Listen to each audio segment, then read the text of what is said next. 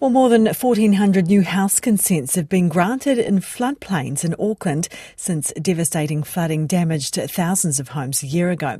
The number has been released just days before the council launches a Be Prepared campaign, encouraging Auckland residents to prepare for and protect their homes from future flooding. In depth reporter Kate Newton reports. Like many cities, parts of Tamaki Makaurau, Auckland are prone to flooding during storms water levels can rise rapidly and unexpectedly during a storm event. The message in Auckland Council's new flood safety video is a lesson many Aucklanders learned the hard way a year ago when unprecedented rain created havoc in Aotearoa's largest city. Four people died, motorways flooded, and thousands of homes were damaged or destroyed.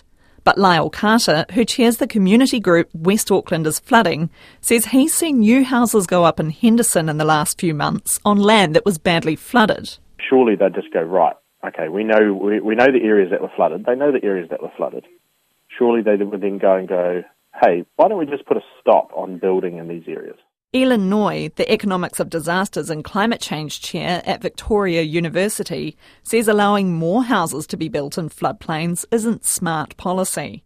Doesn't make any any sense to allow these consents and know with almost 100% certainty that sometime in the future, and probably not in the very distant future, the government will have to buy these properties back.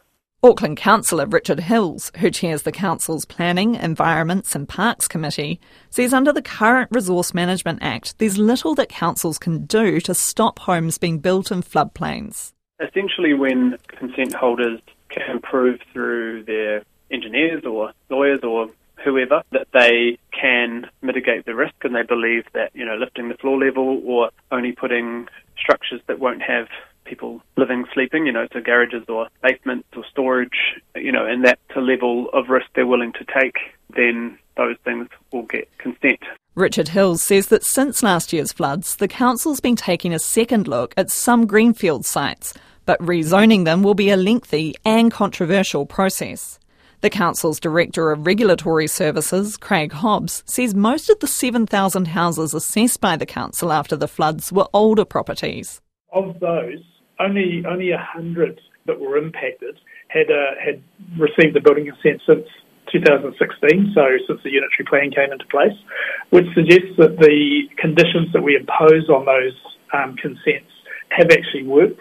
Ilan Noy says the replacement law wasn't perfect, but is still better than the RMA. I appreciate the fact that different different governments have different approaches and different ideologies, but I don't think you repeat something before you have something to replace it at this point, what is replacing it is something that everybody acknowledged was not working. So if the new government has a different system that they think is better than the system proposed by the previous government, then by all means implement it. In a written statement, Climate Change Minister Simon Watts says the Ministry for the Environment recently consulted on a national policy statement on natural hazard decision making, which was drafted by the previous government.